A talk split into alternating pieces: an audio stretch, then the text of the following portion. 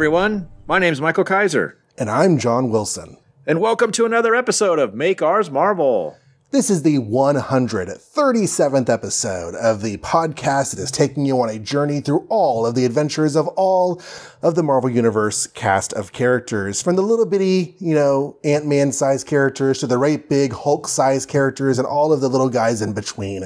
We started at the Fantastic Four number one back in 1961, and we have gone all the way up to as far as today, Tales to Astonish 87 in 1966 which is, of course, the month of October, 1966. When are we going to get Ant Man again? It's going to be a um, while, Not as long as you might think. Oh, oh, because he does have a little thing, doesn't he? yeah, well, okay, so he he's going to get his shrinking powers back before he actually Oh, starts well. calling himself Ant Man again. Yeah, But then he does he does go back to being Ant Man in the 70s, I think. yeah, the Ear- 70s. early 70s. Right. So anyway, he's like mini Goliath. Right. A mini Goliath. Contradiction in terms. A little bit. So we are covering today on this episode Tales to Astonish 87, Tales of Suspense 85, Tales of the X-Men 27, and Daredevil Tales 23, and also Mountain Dew. Oh, Mountain Dew. The regular kind or the Code Red kind? The regular kind. Do you recommend the Code Red? Because I don't know if you know if I've ever had it. I love Code Red and find the regular kind ho hum. So I don't know.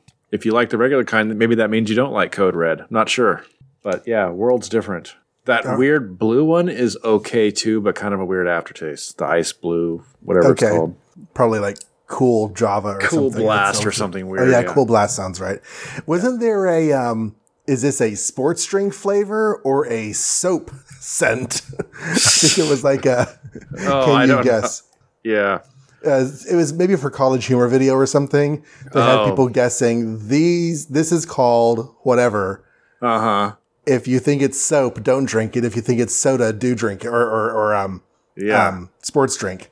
Yeah. And then some of them were of course drinking soap. yeah. Mountain Dew's very uh, sports drinky sounding, isn't it? Mm-hmm.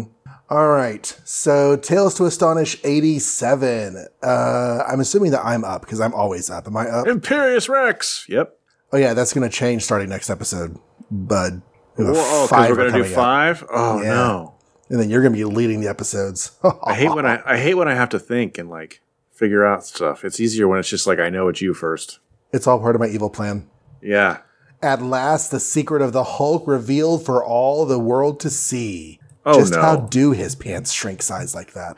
Yeah. But first, Prince Namor, the Submariner. How do his pants shrink like that? Moment of truth. Um, okay.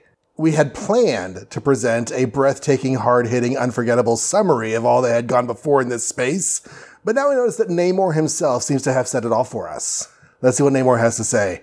Dorma and the unspeakable warlord Krang have been captured by the surface men. Wait, wait, wait, wait, wait, wait. That's your Namor impression? Yeah. Come on.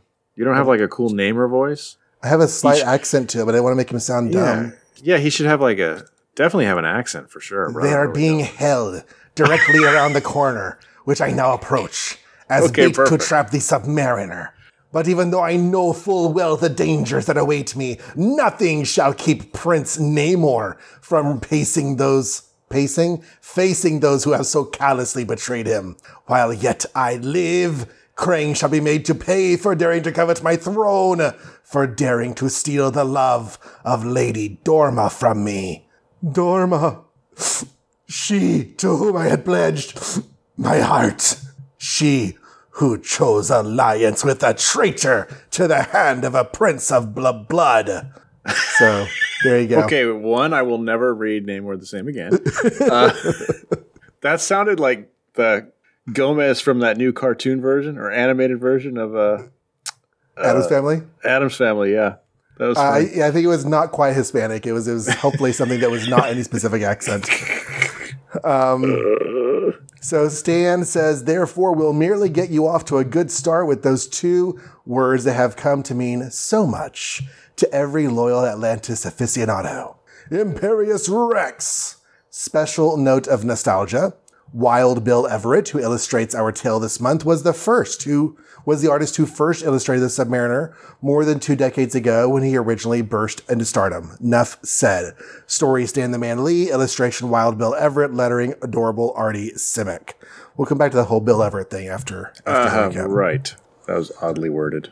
Yes. So um, Dorma and Krang were captured in a helicopter net. They land. The army's like, okay, let's get them out of the uh, net. Um, at that split second, the mighty array of armaments opens fire on Namor. Um, but he, of course, is not hurt. Um, Dorma's warning had come just in time. So let's see. He gets grazed, but he does swoop down with his flight grabs the net with his two compatriots, dives into the water because uh, they were losing their ability to breathe. They have turned blue from suffocation, and now they're once again blue as Atlanteans. So Namor's like, okay, fine, you're alive. And uh, Dorma's like, oh, thank Neptune, you're still alive.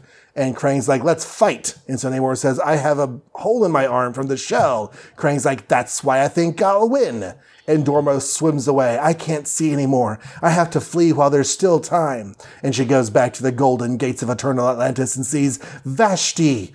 Please, the prince needs your help. He's like, okay, tell me exactly where he is so I can pinpoint the royal teleportation beam.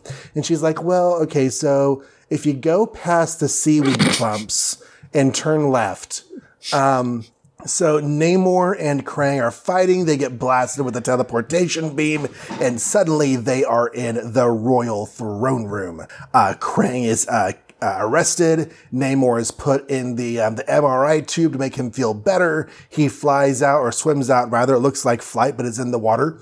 Um, they say Namor lives. He's like, summon my court to the throne room, and he passes judgment on Krang. You shall be exiled. A mere execution will settle nothing. So you'll be, uh, the entire Atlantis has seen that Namor is the ruler. You are not fit to rule. Um, so let's see. Oh, he says you're going to do battle. We're going to do battle uh, to make sure that everybody really, really, really, really, really knows that I deserve to be king and you deserve to be a loser. And Krang's like, fantastic. I'm going to beat you. And um, Namor's like, I'll even fight you without any weapons because I'm a mutant and more powerful than you. Krang's like, awesome. I can totally kill you. So um, they fight and Namor wins. He mm-hmm. stands mm-hmm. gloating over Krang's beaten body, Imperius Rex uh, and Krang is exiled from Atlantis. Never again shall you behold the glory of Atlantis. Never again shall you walk as an equal amongst others of the realm. The verdict is mine, but 'twas you who occasioned it. To the furthest deeps with him. Let him be kept in total isolation until such time as it shall please me to suffer his release. And then Dorma comes up and is like, I really wanted you to be safe. I only said I would marry him because he said he would kill you otherwise. And Namor's like, Dorma, I love you so much. and he pulls her up and stands her next to him on the dais in front of all the people. Um, I don't know if they're shouting Imperius Rex or if like an Imperius Rex banner unfurls or if it's like, you know, like a light show, but you know, Imperius Rex. Next, the greatest threat of all. So that's where they got the Black Panther plot. What? This issue, oh, right? The, Killmonger thing. Yeah, just fighting over who gets to be king. I guess that's yeah. a pretty standard plot. It happens. Uh, yeah, it happens because that's how you choose good rulers, right? Whoever can beat the other one up. Whoever wins the fight, that's how you know. Obviously, the guy with the biggest muscles knows what he's doing. Wait, for all not. of us as a harmon- harmonic community. so this is actually Bill Everett's third issue in a row of mm-hmm. this book to illustrate. Mm-hmm. Um, and he had one other way back during the Behemoth storyline. So I don't know if they just forgot to mention the connection or if like maybe the stuff going on with Carl Burgos because he was like really mad at them and suing them and everything made them decide to give Everett extra acknowledgement mm-hmm. or what. But that stuff at the beginning is kind of weird. Not just weird, but they call him the first artist who illustrated the Submariner. It's like, well, he's the creator of the Submariner, actually. Yeah, yeah. But of course, they can't say that because that would put a, a big leg on you know any future lawsuit from Bill Everett. So they have to word it like that, I guess. But it was just funny to read it that way. Like he's just minding his own business and got hired to draw Submariner or something. Yeah, I hadn't thought about that aspect of it, but you're very, very right. Mm-hmm. They're hedging their bet. They're trying to give him credit, but also hedging their legal bets. But you know, he I don't know, like I haven't read a lot of uh other than that one issue we read for this show. Haven't read a lot of original Bill Everett Submariner, though I have seen pictures and I think his style looked way different in the Golden Age than it does now. Or now, 1966. Um, couple of elements from that have carried over. Uh, the flat head was mm-hmm. definitely a thing of Everett's, and it's it's I think flatter when he's doing it here than a lot of artists do. And mm-hmm. those eyebrows, those eyebrows are very Everett. Yeah. it um, looks good. Yeah, I like the look. Mm-hmm. Um, I like you know Namor. Namor is obviously dealing with emotions when he sees Dorma. He's like, "Your warning helped to save me, my lady. I shall remember that at your time of trial." So it's like, whoa, he is definitely intending to prosecute you, woman, but he ends up not weird- doing so. It's weird how this storyline, this story arc, has so much meandering that we've commented on before. Mm-hmm. And then, like, but let's cram as much in as possible for this one issue and wrap it up. It's like maybe you could have got rid of some of the meandering and spread out some of this plot to Yeah, other aspects or previous issues or something. and having a lot happens in this story, I feel like. right, and having Krang send other threats after Namor could have been you know a decent story. It's just that nothing that we've seen for the last you know five issues seems connected to this at all. No, like you could basically go all the way back to when he was road raging about Dorma betraying him and cut to this issue, mm-hmm. and it would almost make sense. And or maybe like- last issue. out of nowhere at the bottom of page five, we're back to the beginning. He's in his throne room. Krang's there. Everything's hunky dory. Yeah, I call shenanigans on this timeline a little bit. Like he's in, I assume, the Hudson River, and he makes his way to the ocean. So they're right there on New York, and he and Krang start fighting, and she's like, "I'm going to swim to Atlantis real quick." Like, is it take? Is it that quick? Is it just right there? Ah, That seems weird. Like they're still in the middle of a fist fight when she makes it to Atlantis, and then they use the Star Trek beam to beam them all, beam them both back.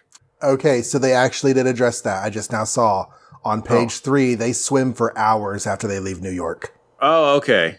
at underwater speeds, which the mind of a surfaceman can't even comprehend. So they got into a fight in front of the in the front yard of Atlantis. In which case, that makes me wonder. Well, why did uh, why did what's his face Vashti have to use a teleporter? They could have just went outside and scooped everybody up.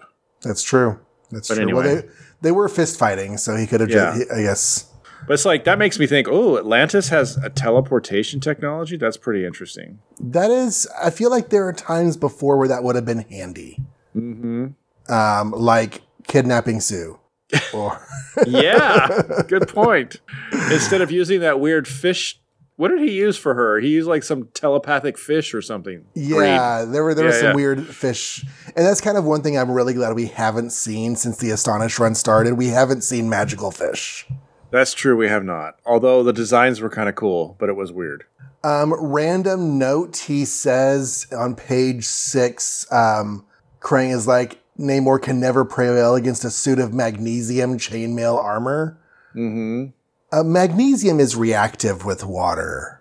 It is Oh. slow, but it happens. It would not be a good armor metal for underwater inhabitants. It's like iron. I mean, Uh-huh. sure, you put iron in water, it's fine. But you leave iron in water for a really long time and it's going to rust and decay and melt away. Right. Um, and magnesium will do the same thing. mm-hmm. Maybe because it has the electro repellent chest shield over it. I don't know what that is, but you know, I don't know either. Yeah. um, Krang boasts about how close he is to victory, and I was thinking it's going to really sting when you lose that victory, and then he does. Yeah, I'm glad he just lost it. That's kind of cool. Just get Yeah. over with. Um, and great splash page finishing off the fight.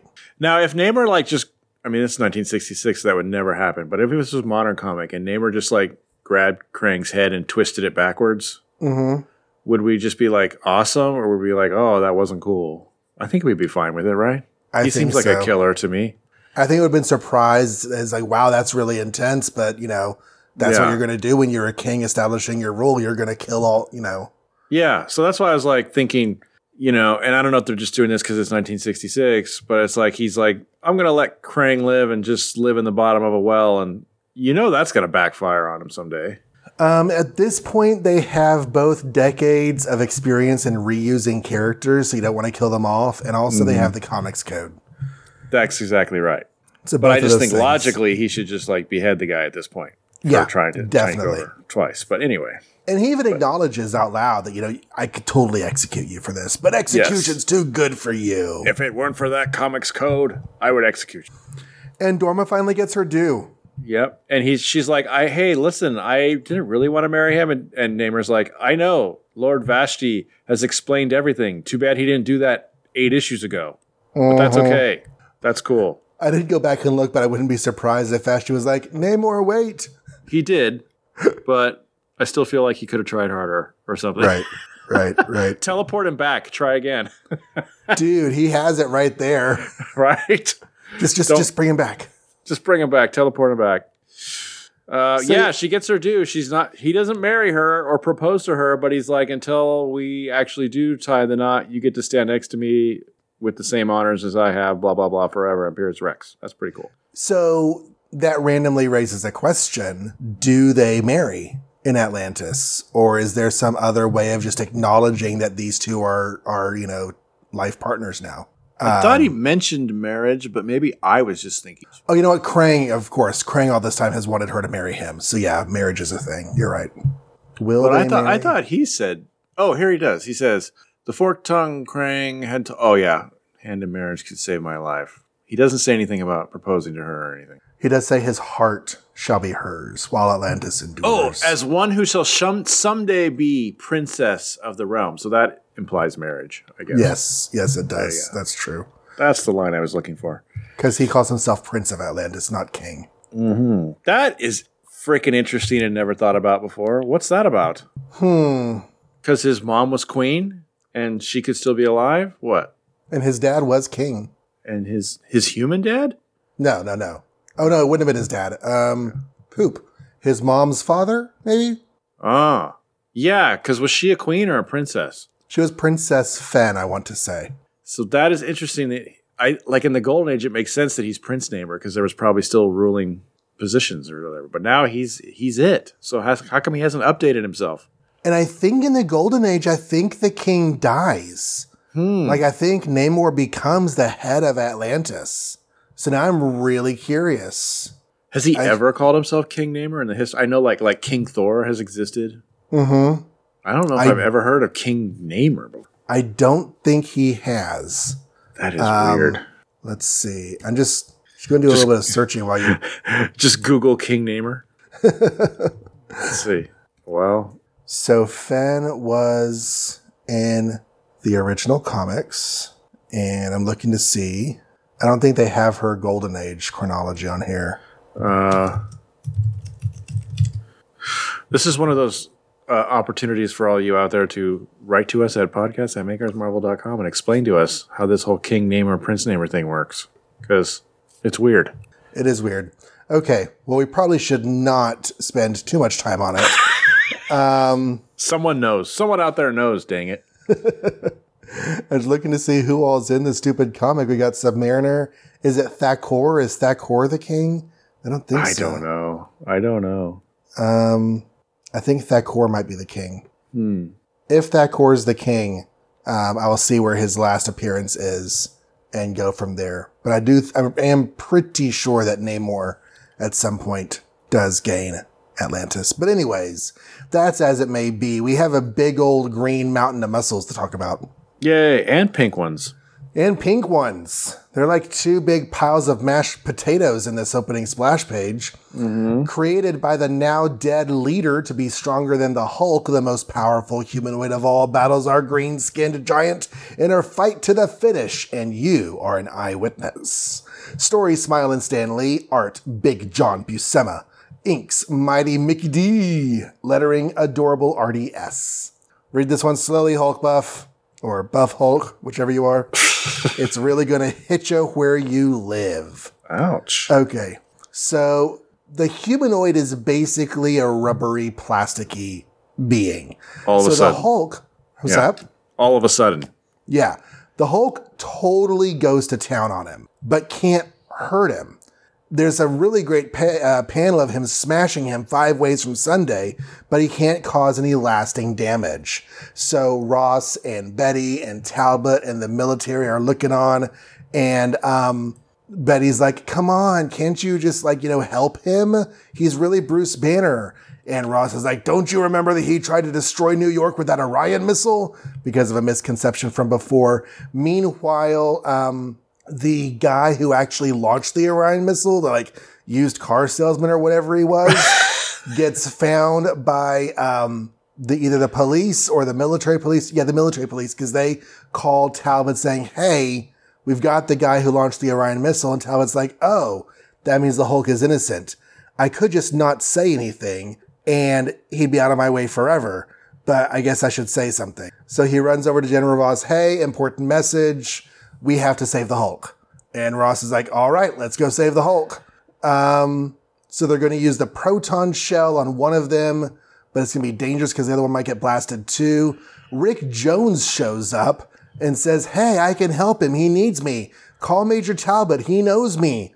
Meanwhile, Hulk and Pink Dude are still fighting. Boomerang has totally redesigned his costume so that it now has two boomerangs on it, one on his head like before, and one on his uh, his his abdomen, and also a whole bunch of destructive spinny disc things. Um, and uh, he's like, okay, I can now go stop the Hulk and the humanoid. Um, actually, no, they're fighting each other, so he gets to go gloat over the Hulk's annihilation. That's his only reason for going there. And he has rockets in his boots now, so that's cool too. Um, the Hulk and the humanoid are fighting. Rick Jones shows up. Humanoid totally bashes him. Hulk changes back to Bruce Banner for no reason. Everyone sees this happen. Betty is like, oh my gosh, it's true. He really is Bruce. And uh, the army let fire all over the humanoid, but of course he's rubber. They're glues. Whatever they shoot bounces off of him and sticks to you.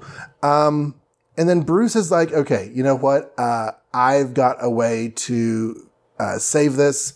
I've just got to list this thing over my head. Like, you can't lift that over your head. No, but the Hulk can. I'm always angry. And he turns to the Hulk and he lifts up a big old electric dynamo thing and he slams it into the humanoid. The blast knocks out both of them. Hulk is collapsed on the ground. They're like, oh, he's still breathing, Betty. He's alive. And um, Ross is like, send over uh, the medics. He's got to survive. And Boomerang's looking on, says, all I got to do is bide my time and wait to strike. Wait until he's changed back to the powerless Bruce Banner. Hulk and Yude next ish. Bruce Banner for the win. Yeah. Pretty um, great Bruce Banner moments in this. He actually gets to be a person. Loving the art. I think John Buscema is quickly finding his superhero style. Mm-hmm. Yeah, the um, layouts are fantastic. I still think he has some work to do on the actual shape of the Hulk in some places, but but mm-hmm. his his his storytelling and layouts are they grab you. But he really makes them all muscly too, which I think is kind of cool. It's very Conan the Barbarian, you know. Yeah, yeah, yeah, yeah. Uh, yeah, I don't think that humanoid was rubbery last issue, and he got hit a lot. So it was all of a sudden this new thing, I think. But that was cool, kind of a cool idea. They might have forgotten and then remembered because the original Yeah. humanoids were also like a rubbery plastic thing because Yes, he couldn't they hurt were. them. That's right, they were. And do you remember how last issue ended with the humanoid totally taking out the Hulk and like knocking Uh-huh. him down? I guess it didn't stay down long. No, because you know the madder he gets, the stronger he gets. So he doesn't stay down ever, I guess, unless you're Thanos, Thanos, whatever. Um, okay, so Glenn does the right thing, and I was like, when I was reading that, I thought, okay, well, you know, we haven't really established that Glenn is a horrible, horrible person so far. He's Like, just he's- been making moves on Betty. He's been making moves on Betty inappropriately, or think having thoughts about Betty and stuff, but he hasn't done like the whole full-on stereotype cartoon Hulk 2003 personality. or the Hulk 2000. What? Oh, you just said 2003 as when you Yeah, said yeah. cartoon. Yeah, I know what you But mean now. both, Yeah. both of them, he's pretty much just a slimy, horrible person. So I was like, okay, cool. He's got some little bit of depth. But then they cut to Thunderbolt Ross, and he also makes a good decision. So now I'm just wondering if they were like drinking when they wrote these two guys or something. Because Ross seemed is way off. a- yeah, he's a bit inconsistent this issue. He almost like like he's not obsessed beyond all reason, which he He's usually not. is. Yeah, you would think he'd be all J. Jonah Jameson about like d- dismissing the fact that somebody thought the Hulk was innocent. Mm-hmm. And he's He, like, uh, "Oh well, let's try and figure this out then." Okay, who are you? And Betty says, "Dad, how can you be so sure that uh, that Hulk was trying to harm the city?" And Ross says, "Because I'm not in love with him the way you are." And I'm like, "Are you sure, Ross? Because you are definitely in something with him." Here, I don't know what it is. infatuated for sure. Yeah. Yeah. The Hulk is definitely living rent free in your brain right now. Um, I love the bit where the Hulk like I can't figure out what to do with this guy, so I'll just grab and jump really high. And then there's this bit where like the plane flies by and goes, "Dad, look out the window." Not now. I'm reading. Mommy, a man fell out of flew out of the sky and rescued whatever. Haven't I told you not to lie? So they're just going up in the air, and for some reason, Stan feels the reason to feels the need to say, "No good. He made his body hollow. Now I can float up here." A, that's not how that works. Mm-hmm. And B, you don't need that. They're just they're in Yeah. their leap. They have gone up. They're going to go back down, and they're just at some point in that And- right now. And that thought thing seems too smart for the Hulk anyway. Yeah, especially this Hulk. I feel like he they get that wrong too a little bit. Like he's he he has turned into Hulk Smash recently, and now he's kind of not that in this a little bit. But that's all right. Uh, Boomerang, oh my god, come on, man, you're just embarrassing yourself, kind of. Yeah. So I forgot what his motivation was when I was doing the recap. I couldn't remember what he said he wanted. I'm, I'm going to begin the greatest adventure of all. I'll be. It'll be boomerang against the world. Yeah, and he's gonna start with killing the Hulk, I guess, or something. Um, well, no, he's really glad the Hulk is one opponent he'll never have to fight again. He flies out to see the mm. Hulk's annihilation. Mm. But then at the end, he says that it's, he's just waiting for the Hulk to turn back to Bruce again. So I don't mm-hmm. really know what he wants to do. Oh, he just thinks that if Bruce, if Bruce, aka the Hulk, survives, he'll come out a hero, and that gets his goat. So he just wants it to kill him. Yeah, that's just weird. I don't know why they keep thinking we like Boomerang and want him to come back. I guess, but they, they- do. They know that eventually he'll be cool. I guess. Uh, I love that the Hulk uh, recognizes that he can't figure out how to beat this thing and he needs Banner's brain. He doesn't recognize that Banner is him, but he's like, Where's Banner? I need Banner's brain. Where is he? And then Banner comes out. That was pretty cool. I've been thinking about this some lately. That like Uh-huh. the Hulk doesn't realize he is Banner, but I think he realizes that Banner's a person. For sure.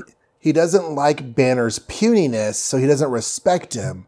And I think probably once he realizes he's changing, there's always like an emotional reaction that he forgets later, but the emotion stays. Uh-huh. But somehow he knows that Banner has characteristics and qualities. He knows the guy somehow.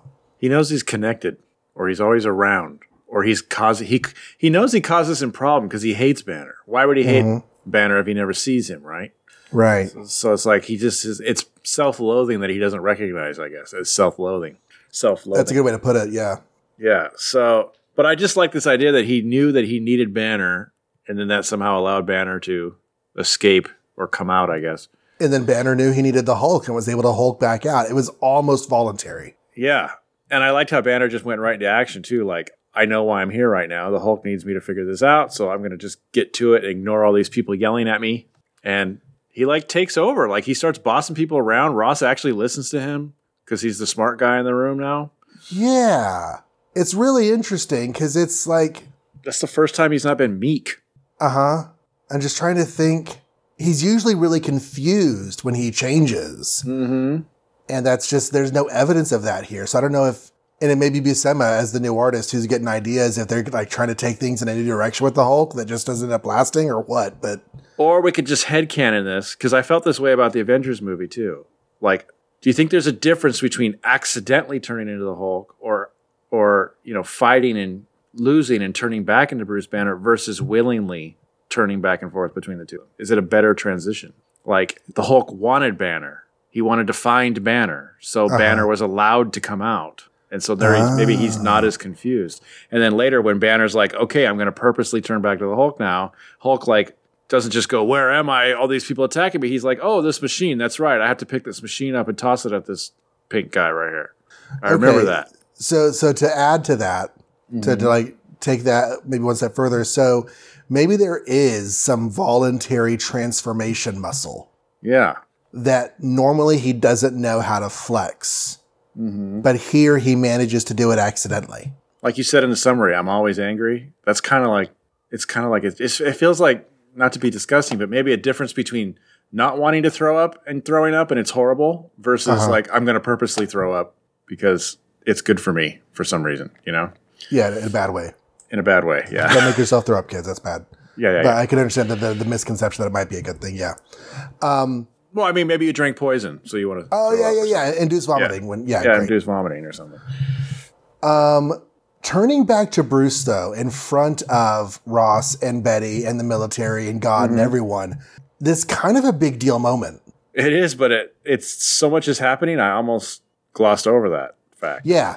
Yeah, like it's there it's a really busy moment, so we don't get to like sit with the emotion of it. But like this is a big deal for everyone involved. It almost seems like this is where the it should be to, to be continued or something. Mm-hmm. Like this should be a big splash page of him turning back to Bruce and everybody gasping or something. But it just Well, keeps going. You know, it was a good chapter because we've had more exploration and Uh-huh. delving into the story to say about this than we've had in a long time. Oh yeah, I enjoyed it. It was good. Yeah. Bring on more Buscema Hulk. More Buscema Hulk, and we've got Namor actually probably starting a new storyline next issue. So next issue should be pretty fun. All right. Well, speaking of next issue, you've got the next issue.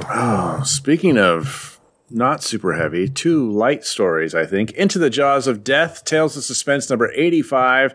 Iron Man is always first, and he's also on the cover this time. The Mandarin has captured Happy Hogan, thinking he is the real Iron Man, and now hang on, we're off. Story Stan Lee, penciling Gene Colan, inking Frank Giacoia, lettering Artie Simek. All this talent, yours for only 12 cents. Marvel does it again. Someone should eBay that, see if it's still 12 cents. Okay. So yeah, the Mandarin totally kicks uh, Hogan's butt. He like uses a ring, one of those rings that we don't know what they do. But since Happy doesn't know how to operate the armor, he kind of just stands there and gets shredded. So meanwhile, we cut to the real Iron Man, Tony Stark, who is in the hospital from you know really bad heart problems, but he knows that Mandarin Star Trek uh, Happy out of there, so he's like, okay, I got to escape from this hospital, even though I'm still weary and sick. He takes a cab. He has some shenanigans at Stark Industries trying to get in because they don't believe he's the real Tony Stark because he took a cab, but they finally recognize him. They let him in. He sneaks back past his scientist guys, and apparently there's a like a retreat or something in like a, a deep dark basement because it takes an elevator to get there. And inside there is like this armor making factory. If you ever wondered where he makes his armor, apparently that's it. And he makes a brand new armor that looks just like his old armor. Except, according to him, it's got more strength and more power and is going to protect his weaker heart. So he dresses up, and actually, this basement also has a rocket ship. So he hitches a ride on that and makes his way to uh, the Mandarin, because that's how he always has to get the Mandarin. He has to hitch a ride on some other rocket power.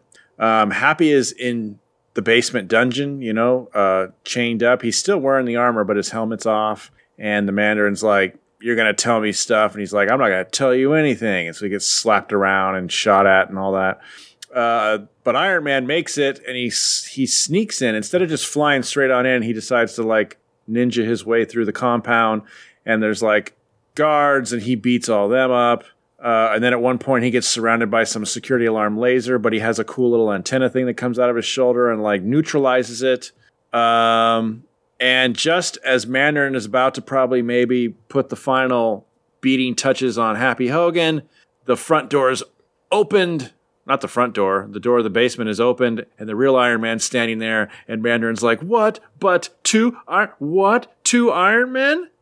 Uh, next issue for the life of Happy, but also I skipped over a little bit because it ruined the narrative to me. But there's two panels of Senator Byrd saying he's still going to try and get Iron Man to uh, testify, or Tony Stark to testify, even though he thinks he's a hero and even though he has a bad heart. It's too bad. It's his job. He's got to get him back on there. So that's not over either. Gotcha. So Happy goes through some serious torture in this. Yeah. It's kind of crazy. Mm-hmm. Um, And he doesn't tell. I can't remember what he was even asking him, but he doesn't tell. I'm not even sure he's asking him anything. Well, nothing can save you, but if you tell me what I want to know, perhaps your end will be the simplest terms. Do, blah, blah. That's true. There Uh, are questions you must answer. but then he doesn't answer them, ask anything, right? Yeah. Or is that on the previous Where do you keep the page? plans for your newest prototype weapons, and what is the combination of your alt? There you go. That's it. I want So- your weapons. So he thinks he's Iron Man, even after he takes his helmet off. He still thinks he's Iron Man. Well, he has no reason to think that that face is not Iron Man's face. It's a good point. It's like whenever um, the It's like that's Tony Stark's driver. Yeah. Um, there is a caption at the beginning of the uh, storyline. Mm-hmm. Um, let's see. Is it page one? Oh. Let's see. No, it's not page one because it's that. There's something on Page page two? two. Yeah. I don't know. Somewhere they say issue 76. Um, oh, wait, no, no, no, I'm sorry. That, those are my Captain America notes. Going to come back Ah. to that note later. So Okay. sorry. That's okay. Um, I feel like I missed a beat somewhere with that whole Tony Stark narrative over time. Because wasn't there a point recently where all his factories were closed and his assets were seized? And I was like right before the Submariner fight, and then he also fought Titanium Man, but now everything's okay somehow. it shouldn't be. They should still be locked up, right? I don't remember anything happening that would make them not locked up. Right. But they're Tony. Stark's still in trouble. and there's people working. Maybe him showing up at the hearing managed to get everything released. Maybe they released their Oh. injunction on him. Yeah, maybe. But of course, he I passed out of the say hearing. We could say that, I guess. I don't know. It's kind of neat to see this basement thing we've never seen before. Uh, like his secret lab for designing iron suits. And he has a fingerprint reader to get into it. Future tech. Now, I would say like pretty much any story today or even from the 80s on up that involved him quickly designing an armor to take on somebody would it would make it a new armor. It would Yeah. call it at the, at the very least it would be a temporary save Happy Hogan armor that he never uses again or it would Mm-hmm. be like a brand new armor that he sports all the time for a while. Now, you said relatively recently that whenever you saw this armor, you're like, this is like the classic Iron Man armor. Yeah, for sure. And I was reading that epic collection of Iron Man, and I realized, wait a second, it's the same armor. yeah, he wore it forever. So from here until 1982, 3 at least, Mm-hmm. it's this armor. I would say till Armor Wars, whenever that first happened, is when he started changing it up. Okay. Uh, does With, Silver uh, Centurion happen before or after Armor Wars? That is Armor Wars, yeah. Oh, okay, well, there you go. He designs it to take on all the people who stole his crud. So it's like the evil Iron Man armor. So, th- so, so, so there aren't that many Iron Men, unless There he just keeps weren't. on. Now there Doing- are seems like every issue now he designs a new. Oh, that's true. That's true. But but back in the day, yeah. So that's why this is kind of the classic because like this is so many years of him looking like this. so our marks five through I don't know fourteen all look exactly the same. It's just the, the internal know. hardware that's different. I don't know how the whole mark thing works. I don't know because like even this, as classic as it is, before this there was like slight variations with, and I don't know if that's by if they would call that an artist rendering or if that literally was something different. Like you know he had the Wolverine mask there for a little while. Okay, so just off the top of my head, Mark One would be the original, which gets painted gold. Now does that become Mark II when he paints it gold? No. I would not think so because it's not a different armor; he just paints it. Yeah. Mark II would be the Steve Ditko design with, like you said, the teardrop or uh, Wolverine faced Ditko design. Um, and Mark III would be whenever he changes the helmet at least and gets like the sort of stitches that go between the yellow and the red. Uh huh. And I think this is the fourth. Is this Mark IV? I was trying to look it up real quick, but you know they just don't make websites like they used to. No, they don't. You think you just search the internet. You'd think there'd be like a guy who just wanted to do this. Uh, there is an Iron Man wiki. Uh, Mark, oh, this is for the movies. Stupid, stupid, stupid. That's the other thing. Now with the MCU, like anytime you type Captain America, it comes up with Chris Evans, which is great, but not great. So come on. yeah, I should put like not cinematic universe. Just put comics. That usually filters it correctly. Oh, that's good. Okay, here we go. Oh, see, that didn't help me either. Marvel fandom Iron Man armor model for yeah, it's this one. Okay. It's got the um, the shoulder things, uh, rings. It's got the ear circles. It's got the hip circles. Um, it's drawn really nicely for, on the Marvel fandom site, and it says, "Oh, but it says the first appearance is Iron Man eighty five in nineteen seventy six.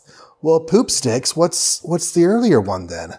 So this Marvel fandom says they're called models, not marks. So Iron Man Armor Model 1 was gray. Iron Man Model 1 Mark 3 was gold. Why? I don't know. Iron Man Model 2 was the was the Wolverine thing. Model 3 is the rivets. Model 4 is what we're looking at now. Model 5 is space. Model 6 is hydro, Model 7 is stealth. Model 8 is Silver Centurion. And it just keeps going. We don't have to go through all these. But uh, Okay, well, according to the thing I'm looking at, he's in Model 3 right now. He's been in Model 3 since issue 66. oh, Um, okay. and he's I'm- going to be in it until issue 85. That's this issue right now. No, Iron Man 85, not Suspense 85. Sorry. Okay, so what's the difference between three and four then? I don't know. I can't tell really that much of a difference. I can't either. I'm looking at three and I'm looking at four, and they look a lot the same. That's weird. Well, kids, write into us, podcast at makeoursmarvel.com. Someone must uh, read Submariner and Iron Man stuff, right? Right, right. But to me, it looks exactly the same, and it's just basically his words that make it different. It's supposed to be tougher or something. Yeah, supposed to be tougher. Um, I wonder all if that'll play out at all. Like, is he going to fight the Hulk later and go, yeah, this is a much tougher armor than last time I fought the Hulk? Probably not. Or they'll just forget it. Okay, did we say everything we have to say about this? Uh, let me look back at my notes. We kind of just Um, went on a how, boardwalk on I did wonder how long it takes to make the armor because that's how long Happy Oh. is suffering. Yes, I did think that too, but then I thought, okay, I'm just going to give him the benefit of the doubt and think that maybe he already had this in the works and he's just putting on the final touches or something. Because uh, that seems like it would take a long time. Yeah, I don't know. I don't know either. It was a cool. Oh. Like I would actually say it was kind of cool. Like I do love the art on these, but like this particular one page of page five, where it's like this montage of him putting stuff together, Mhm. doesn't really tell us what his lab looks like very well. You know, it's just kind of white. Right. So, It's just background stuff with with him. so I kind of hope we see this lab again, just so we can get a better, be cool. better look at it. All right, Cap. The Iron Cave. Yeah. Okay. Cap. The Blitzkrieg of Batroc. I'll try and I say like that Iron Cave idea. That, that sorry, I didn't mean to talk uh, over that. Batroc the entire issue, but we'll see what happens.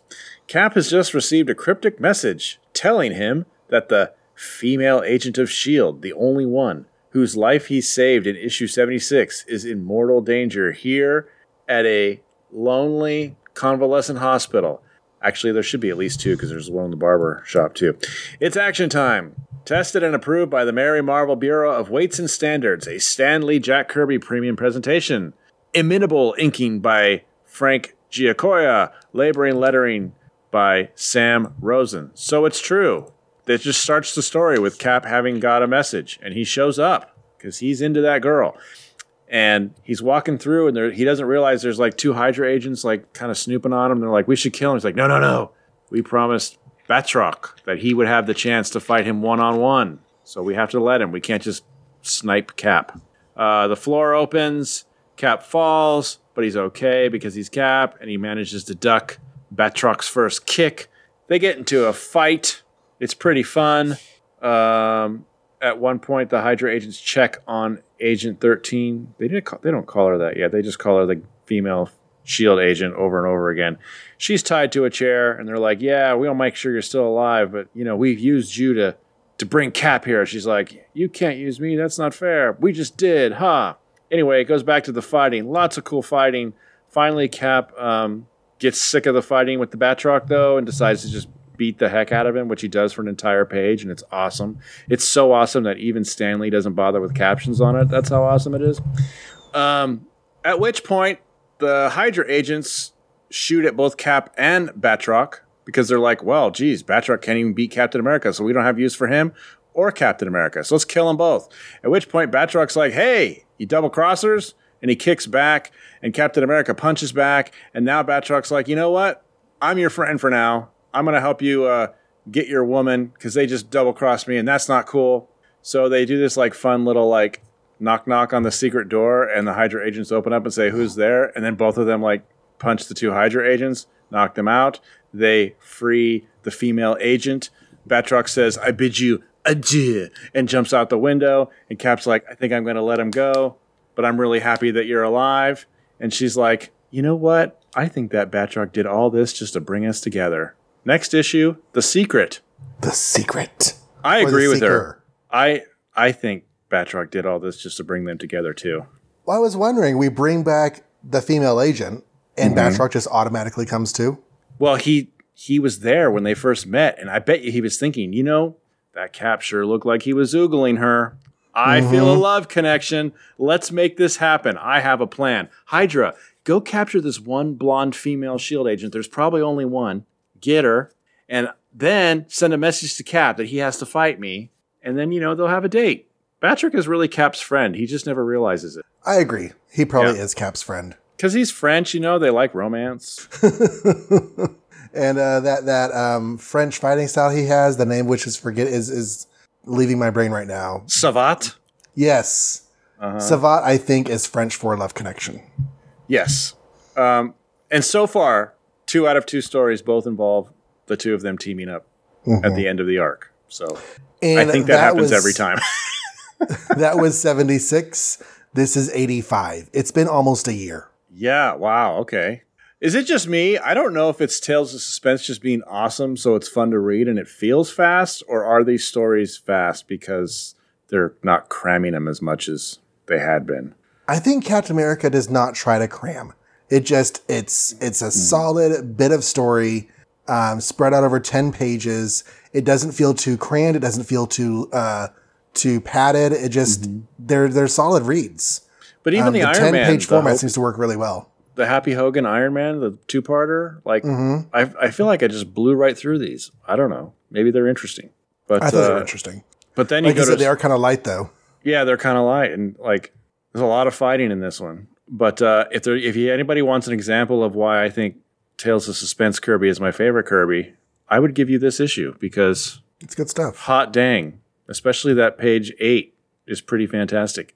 Uh, page three, which is the beginning of their fight, Captain America says, "Ha! I thought my spinning shield would force you to leap upward." I was like, "You're spinning? Do, do you put do you put some English on that when you throw it? I mean, Well, how, how else does it come back? Yeah, I guess. I guess it would have to. I would think spinning it would throw off the angles when it hits stuff. I don't know. You would think the fact that it absorbs all impact would throw off the angles when it hits stuff, but There's that. Well, we have something to say about that whenever we get to next episode because um, there's some stuff about his shield next episode. So, yeah, okay, yeah. uh, we definitely do not know yet that it's indestructible. No, we do not because ba- Batroc can kick it with two feet, and he goes flying on his back too. So Yeah. Um, Captain America says, where is it? Yeah, at the bottom of page four. Okay, if my footwork doesn't impress you, how's this for some fancy stuff with Z hands? And I'm like, okay, Cap, don't don't make fun of people who speak English with an accent. That's not cool, dude. On the other hand, I, I applaud him trying to make a joke because he doesn't do that very often. he does not do that very often. That's a that's very much a Spider-Man thing. Spider-Man. You're boy, has Spider-Man ever fought Batroc? Because that'd be a huge joke for him for oh wow, a couple pages. that would be hilarious. It would be. Can you imagine those two going at it with each other? Wow. Well, it wouldn't last very long, but yeah, I can imagine it being funny. You're great at delivering eulogies, but they don't pay off at the box office, brother. okay. Yeah, that didn't work, Cap. Sorry. Yeah, so that's more his joke style. So, so Z Hands was almost pretty good. So the female agent, her middle name is female. The female agent. We could just call her the agent. Um, she has no other name yet. She has nothing to do. So yes, in that sense, it sucks. But at the same time, I'm happy she's back. I was kind of wondering at the end it says next issue the secret. Is that the secret of her? Is are they going to reveal who she is? I don't know. I, honestly can't have remember. no I memory what that ahead on the is. cover. Yeah, Nor did I. but they're but they're standing there, you know, arm in arm. So if she just disappeared next issue, that'd be weird, right? Little bit, little bit. Cap also mocks his English, saying, "Who gave you your English lessons, Doctor Doom?" And I was, my first thought was, "You never met Doctor Doom. He's a Fantastic Four bad guy." But Captain America did meet Doctor Doom in the Avengers 25. And he even reminds you of that in this issue. Yes, What what page was that on where he said that? I forget. page six. Because then he, like- Batroc is being ranting. He's like, "Who gave you your English lessons, Doctor Doom?" Yeah. Although from what I remember about him, even he doesn't sound as corny as you. Yup. That was cool. Uh, it kind of reminds me of that bit from uh, Wayne's World. Where did you learn English? The Police Academy movies. Yep. This Fun was fun. chapter. This was fun. Batroc is always fun, or at least has been so far. Seeing the hordes of Hydra was kind of neat because it's like not a really a Hydra story, they're- but they're just kind of being Hydra. And Appar- Yeah, apparently they're they're out again in public because up until recently they were supposedly dead, and it was this big secret. Mm-hmm. well, Don Caballero, he wanted to make Hydra public again. Mm-hmm. He didn't want to be the mysterious them. He wants mm-hmm. to be known as the Supreme Hydra. And there they are. There they are, being Hydra. All right. Shall we go on I to hate the X Men? I, I hate to leave this exceptionally fun issue to go talk about X Men, but I guess at some point we must. So Okay, well, we may disagree on this one then because um, You only like this because Spider Man's in it. I'm convinced. the X Men 27 re enter the Mimic. Uh huh. Not going to make the joke. So we open with the Mimic facing off with the five X Men, only it's not the Angel as the fifth member, it's Professor Xavier. Nope, Marvelite, you haven't missed an ish. Wondrous Werner just decided to start this way out yarn in the middle, and who are we to say him nay? Um, I'm going to say him nay. We'll talk about that later. But don't despair. We'll fill you in as we go along, Tiger. Um, so Iceman, Jean Grey, the Beast, and Cyclops are all face off with the Mimic, who has all of the X Men's powers again, and they're going to a battle royal. Um, now, hastily, before we forget them, amidst the pulsating pandemonium to follow, it's credits time. Edited by Stan Lee, scripted by Roy Thomas, drawn by Werner, probably something like Werner Roth, but um, we'll assume it's probably Werner Roth. probably yeah, anglicized just a little bit. Inked by Dick Ayers, lettered by Sam Rosen, and would you believe Artie Simek? No, it says Sam Rosen. I'm not going to believe it's Artie Simek. Okay, so the X Men fight the Mimic, and um, that goes on for like four pages, and Mimic basically beats all of them. And he's like, I took out the whole lot of them with their own superpowers. I made him say, Uncle, from now on, nothing and nobody in the world will st- stop the Mimic. And then we flash back to after last issue, where the X Men are bringing home Warren Worthington, the wounded, on a cot. And um, Warner's like, Warren is, tell me, tell me, Professor, will I ever be able to fly again? I should know in a few minutes, Warren. Calm down, lay down, we're not going to hurt you. And Cyclops is like, did I really intentionally blast him with my cursed, cursed eyes? Because he loves Jean and I love Jean and we're fighting for the love of Jean. And um, Cyclops is like, Professor, tell us, is he okay? Uh, he'll, he'll, he'll, he'll get better. Um, but he has been injured. He has been jolted. He's going to have to rest and hope for um, something to recover in order for him to fly again. But by the way, Cerebro has detected a new mutant menace. And we are two X Men down. This is kind of bad. So let's go check on X Men at number five. Jean Grey is out at college while the uh, track stars are training, and she's cheering on her friend Ted Roberts, who is doing the pole vaulting and the swimming and being all kinds of awesome. And she's like, You're always super cool in your athletics. Why do you do this? And he's like, Well, to tell you the truth, I don't like to talk about it, but my brother.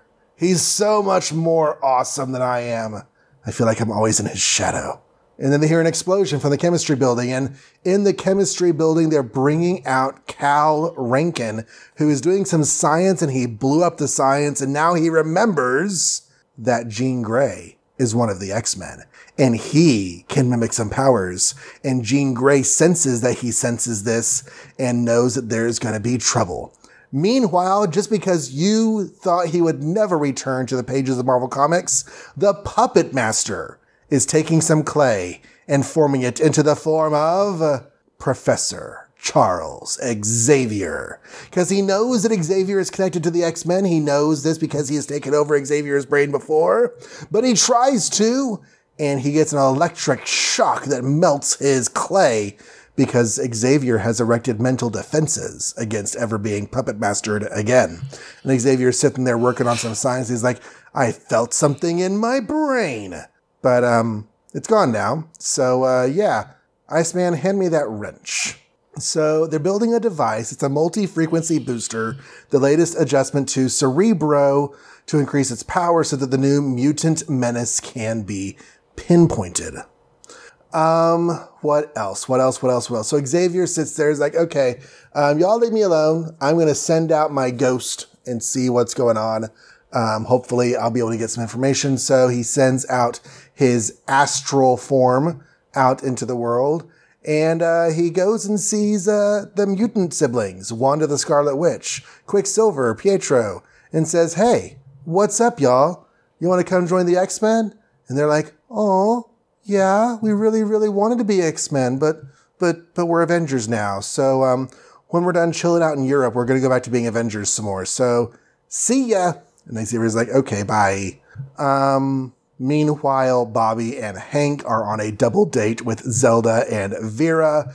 Uh, things go really great in that you know they the guys try to buy hot dogs for their girls because that's a really classy thing to do, and then they don't have any money, so they make the girls pay for their own hot dogs because that's a really classy thing to do. And then the bank across the street is robbed. The X Men go into X Men action, and they see Spider Man has already caught the bank robbers. Like, hey, Spider Man, you want to join the X Men? And Spider Man's like, um, no, I was just asked to join the Avengers, and uh, I'm a loner says so on my superhero card. It's like, oh, okay. And they turn back into their regular clothes. They go back to the girls and they're like, hey, sorry we ran off like that. And they're like, yeah, whatever. Um, meanwhile, at college, Scott and Xavier have come to visit Jean, and Cal Rankin comes out and starts saying some, talking some trash. They're like, all right, take me back to your Xavier headquarters and Puppet Master is looking on with his Puppet Master TV in his Puppet Master room full of little uh, Fantastic Four marionettes because he plays with those at night. And um, Cal Rankin gets taken back to X Men headquarters and he turns into the Mimic and he puts on his Mimic suit.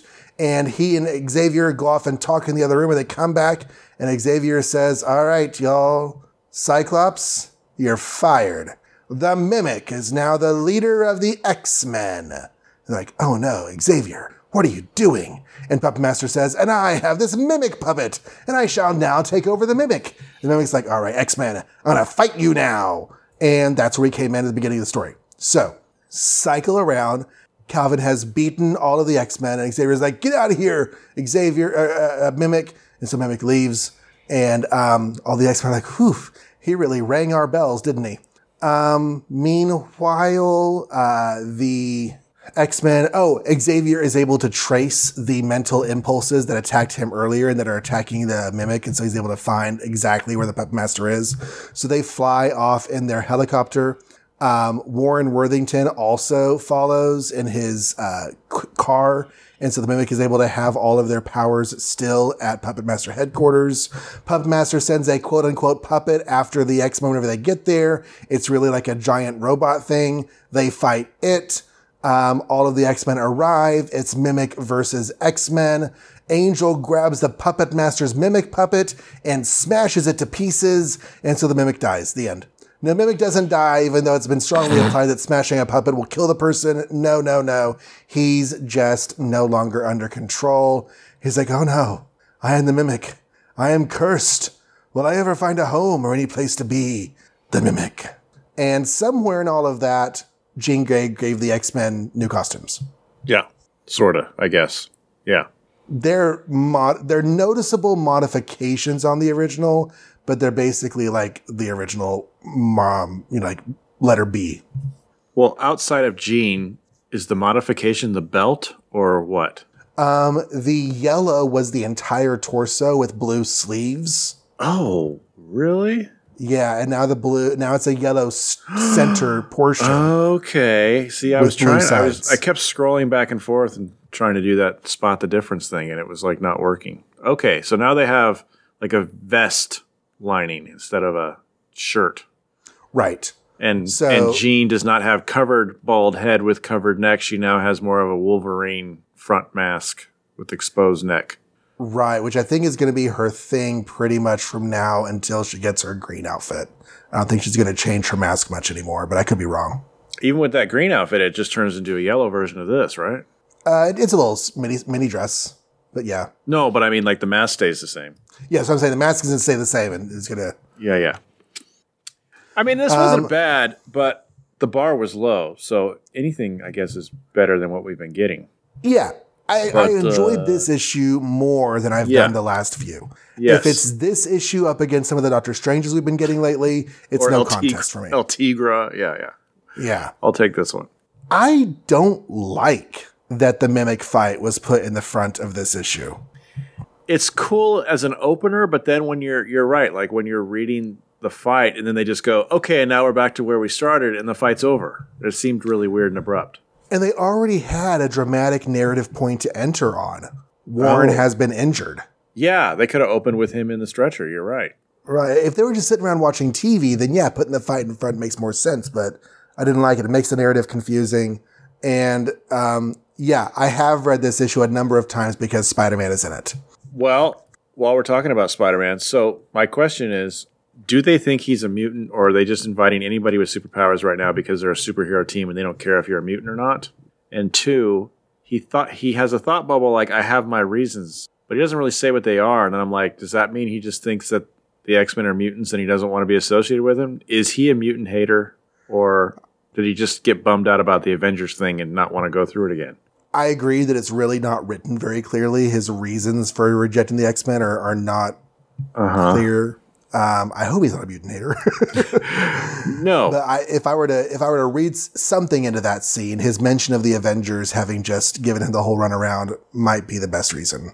He says the best reason he says is I'd be it'd be great to team up with a group my own age. So I guess he doesn't hate them because he likes the idea.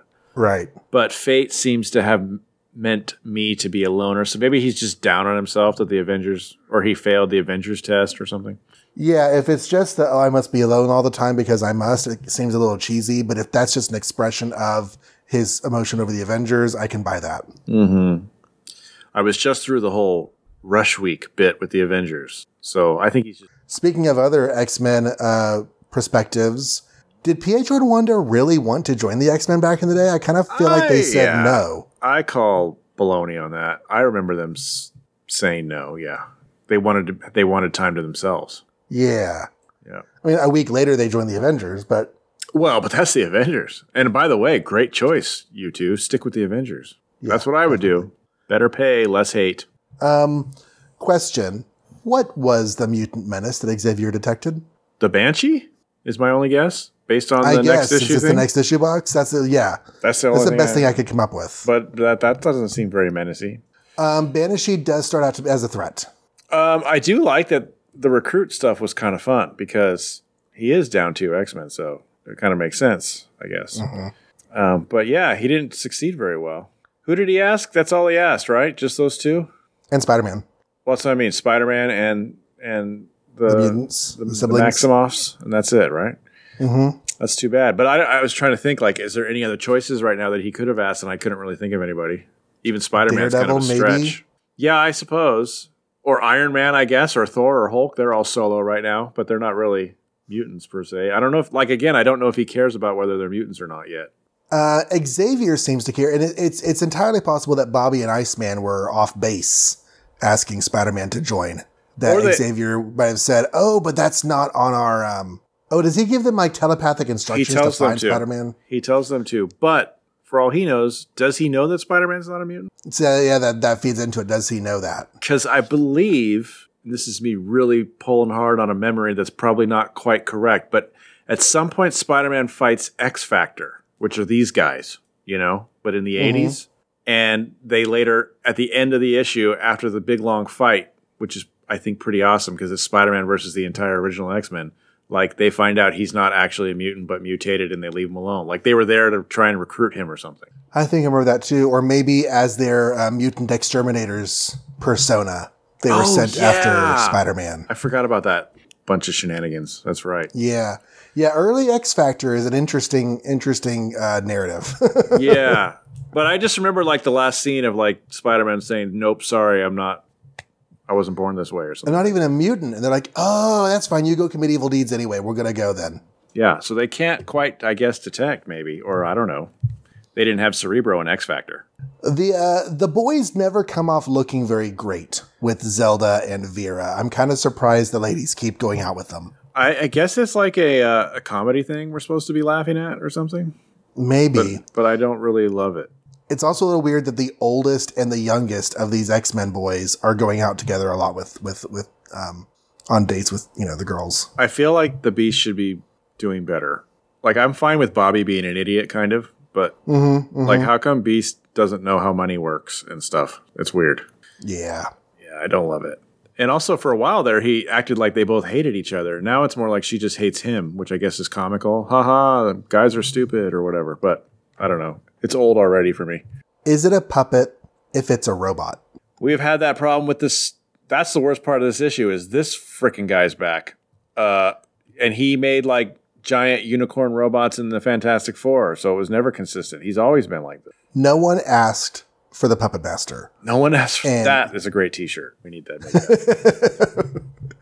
And like, it doesn't even matter for most of the issue. If they had figured out some reason to like fill three or four more pages with story about the Mimic and the X Men, they would have been fine. yeah, why not just make the mimic be a jerk who attacks the X Men? You'd think that'd be right in line with his character.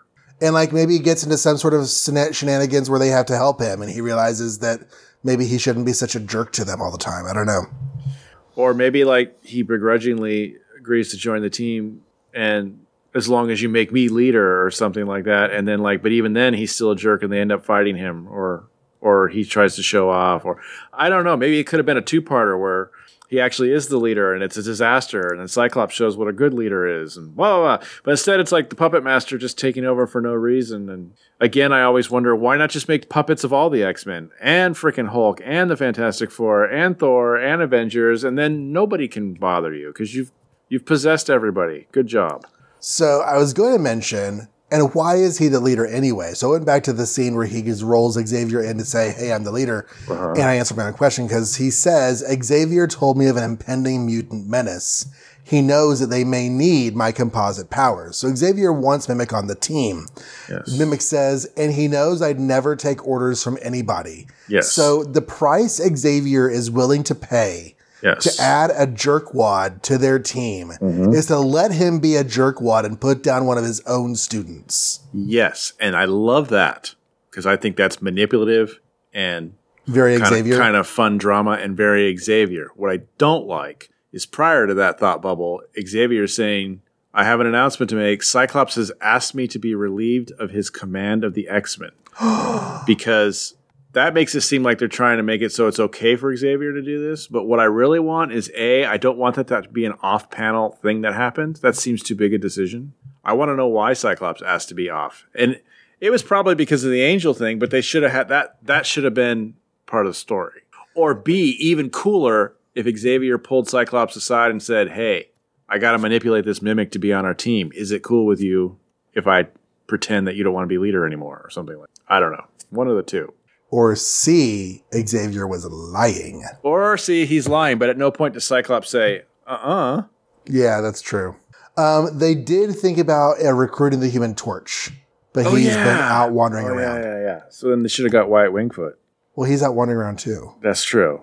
Yeah. And the Torch are together. Yeah. Not together. T- well, maybe they're together together. It's a lot of Should have asked the there. blob. I mean, I feel like you could really maybe make the blob a good guy if you just tried a little harder. Mm-hmm. Mm-hmm. Okay. So let's see. Uh, Daredevil.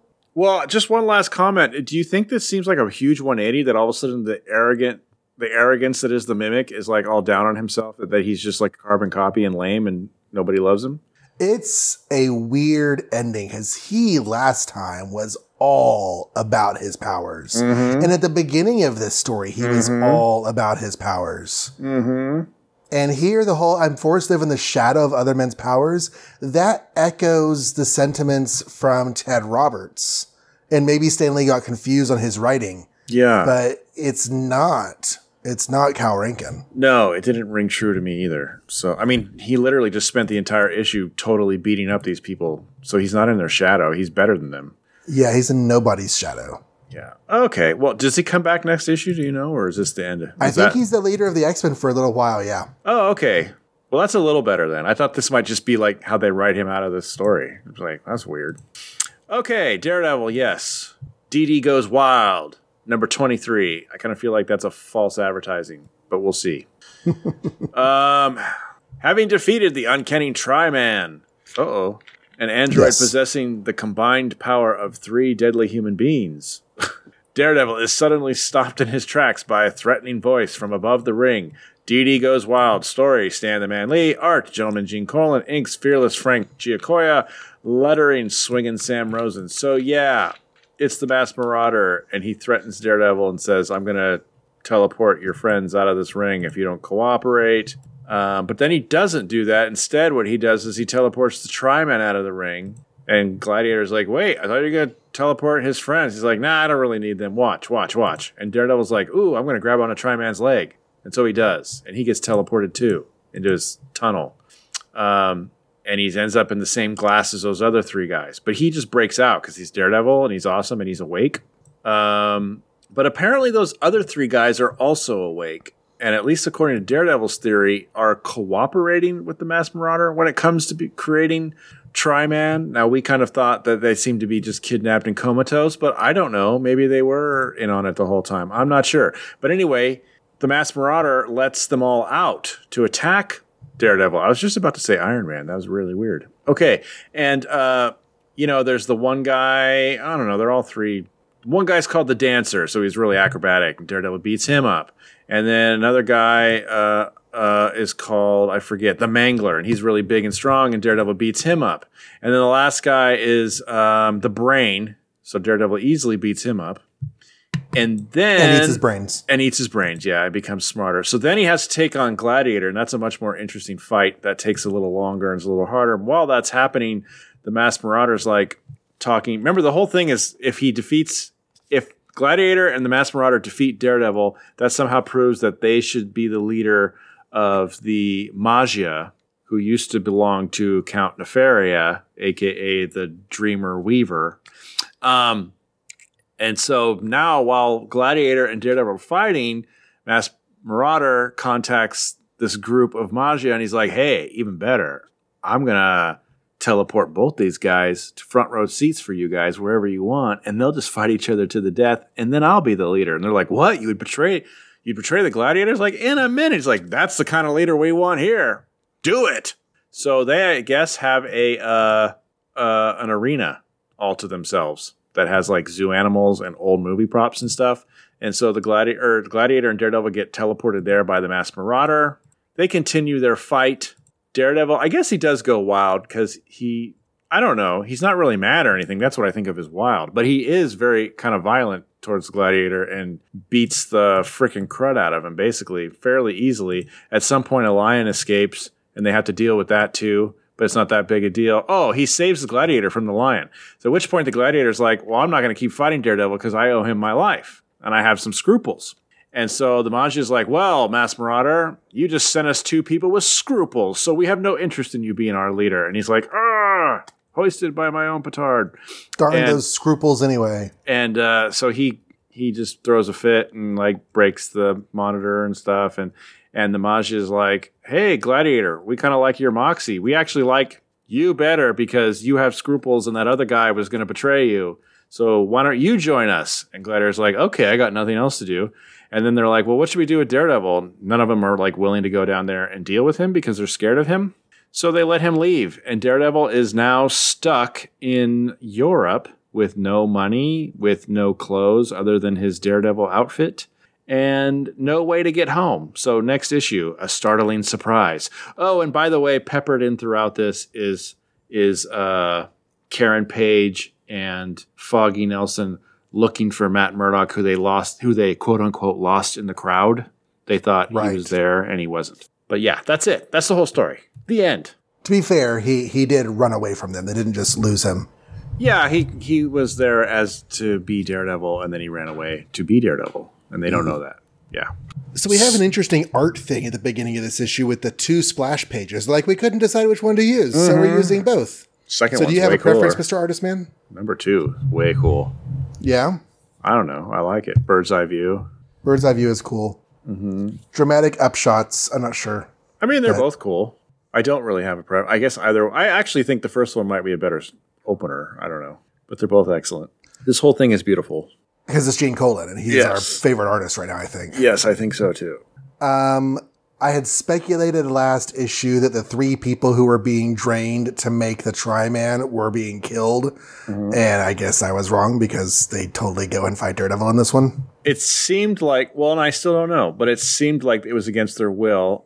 But then they cooperate and fight. But there is this line where he's like a thousand dollars to whoever kills Daredevil. So maybe they just have money problems or something. Yeah. But you'd think if they were it was against their will and the they finally woke up and the glass came out, they'd be like, "Hey, where am I? Who are you? I'm not going to co- cooperate with this kidnapping." He's like, Brain, you can write your own check. And Brain's like, I am an old, small man, but I've got live wires. They should work. Yeah, another splash page, page ten. So three Yeah. in this issue. Daredevil Uh, seems to at least vaguely know all three of those guys. Did you get that feeling? Yes, and I'm kind of cool with that, as he's like you know the Batman of Hell's Kitchen, so maybe he should know your common criminal or you know criminals that have nicknames. Yeah. Yeah, I kind of like to think that they're just nobodies he's had to dispose of in between issues. Mm-hmm. And maybe their application to get an issue to themselves that was rejected because they're just not good enough bad guys. Yeah, it's like okay, Mangler, give, me the dirt on so and so, or I'll break your kneecaps. Or I'll, yeah. He, he wouldn't say that in 1966, but he might say that someday. He'll say it between issues in 1966. He'll say it Yeah. in head canon. Yeah, yeah, exactly. I don't know. All this, well, the Tri-Man's gone. That was wrapped up pretty easy. Yeah, not really a long lasting threat there. I don't expect to see him again. No. Um, I think I think like I said last issue, all the teleporting and the Tri-Man business is weird, dumb science. I kind of think the whole let's lead the Maggia if we can prove that we can kill Daredevil is weird because why would they care? But I kind of liked all the Gladiator Daredevil stuff, like all of it. Yeah, their fight neat. and then him like turning on him or turning on the Uh-huh. Maggia. Uh huh. All that And- stuff was cool. And like, if they are all flying from New York to California, I'm sorry, not California, but from New York to Europe, Mm-hmm. they should totally like, I don't know, share a plane. Who? Um, all of the when they fly out to the uh, the the castle that was being used Oh. by Hollywood. Did they fly out? I thought they were just there, but I I guess maybe I glossed over that. Well, Daredevil goes to Europe at the end. Oh, because I thought he got teleported. Did he get teleported? Yeah, because the Masked Marauder is like, I'm going to teleport this fight to you guys. So on page 13, he swishes them again, and they end up in this gladiator gladiator pit for the Oh, Maj's okay. amusement. So he double crossed him. My first reading of this, I kind of got muddled as far as this how everything Yeah. actually worked mechanically. Yeah. At this middle part. Okay, so they're talking in Europe, Uh-huh. and he teleports Gladiator and Daredevil to Europe. He's like, instead of being the boss with Gladiator, how would you guys like it if I teleported this fight you're watching on this little TV up close and personal? And they're like, yeah, you guys would you do that? That'd be great. So basically, he betrays Gladiator and And, and I think I the read wolves. the um, we take you to a replica of the Roman Colosseum somewhere in the heart of Europe. Uh-huh. I think I read that as we take you to a replica of that Colosseum that is somewhere in Europe.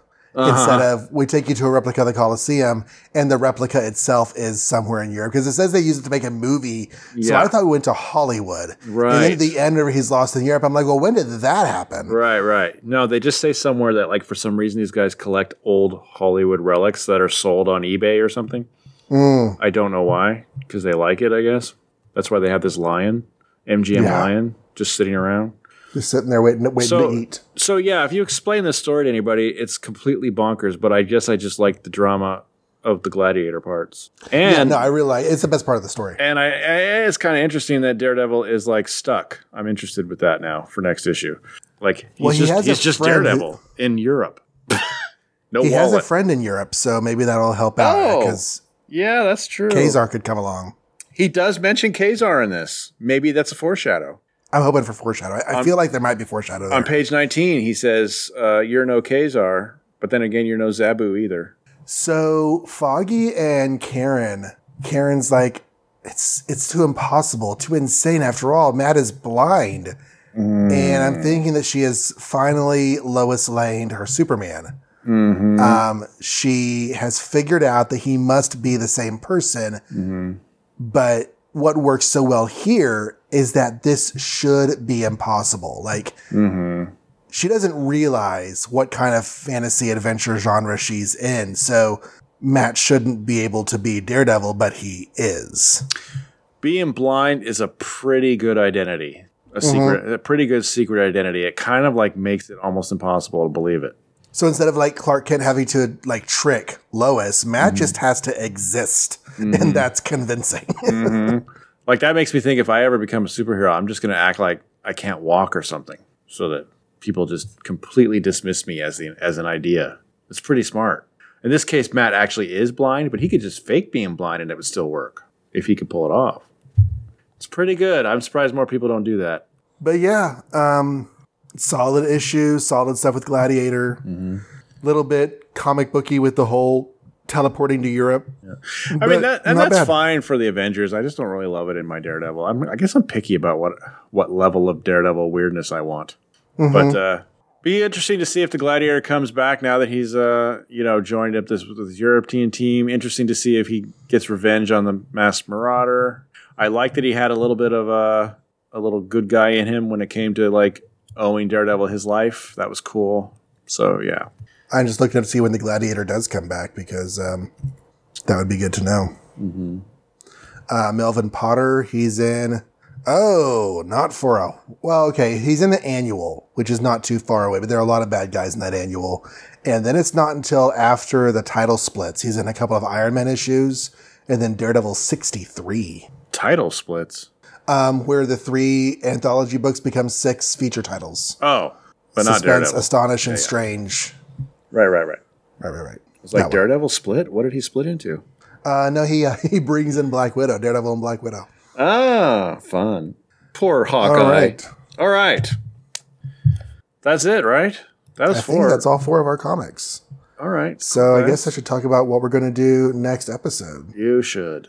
Homework. Okay, next episode, we are going to finish the merry month of October with five, count them five comics. Oh no. We have our four usual titles Fantastic Four 58, Amazing Spider Man 44, Strange Tales 152, and The Avengers 35. But then check it out, kids. We have a short little story from Ye Old Europe, Smash 38. What? Is a uh, is a UK comic with an actual original in continuity story, nice. and it's not that long either, so it won't it won't add too much to our reading homework or your reading homework either, I- kids I- at home. I don't see that on Mike's Amazing. Does he not cover that? Uh, I don't know, but it is cover dated October 22, so that's why I cool. stuck it in here. Because they do weekly comics in the UK. Hmm. Um, alrighty, so where can they find us if they want to smash our face with They can find us at makeoursmarvel.com. That's going to have uh, all the links to uh, the various uh, podcast feeds, the apps that matter, or just an RSS feed if you want to plug it into your favorite app. Uh, or you could just search Make Ours Marvel in your favorite app, and I sure hope it comes up at this point. You can also use our website to uh, contact us. There's a form on there, or you could write directly podcast at makeoursmarvel.com. We are on the Twitters. Mike is at Kaiser the Great. I am at John Reads Comics. Um, my other podcast that I do with my son, uh, well, the one I do with my son half the time is Return to Cybertron, a Transformers podcast, and that is at TFUK Podcast on Twitter. There is my Image Comics podcast, which is in a little bit of a weird spot right now, but I'm trying to figure out what to do with it. But for now, that is still at all the pouches on Twitter, so go check that out if you like 90s um, high octane action. And yeah, um, go do all that. So I guess that's it for another week. That's it. Well, be with us next time. And until then, or until Tony Stark quits being Iron Man because he lost a game of chess, Make ours Marvel.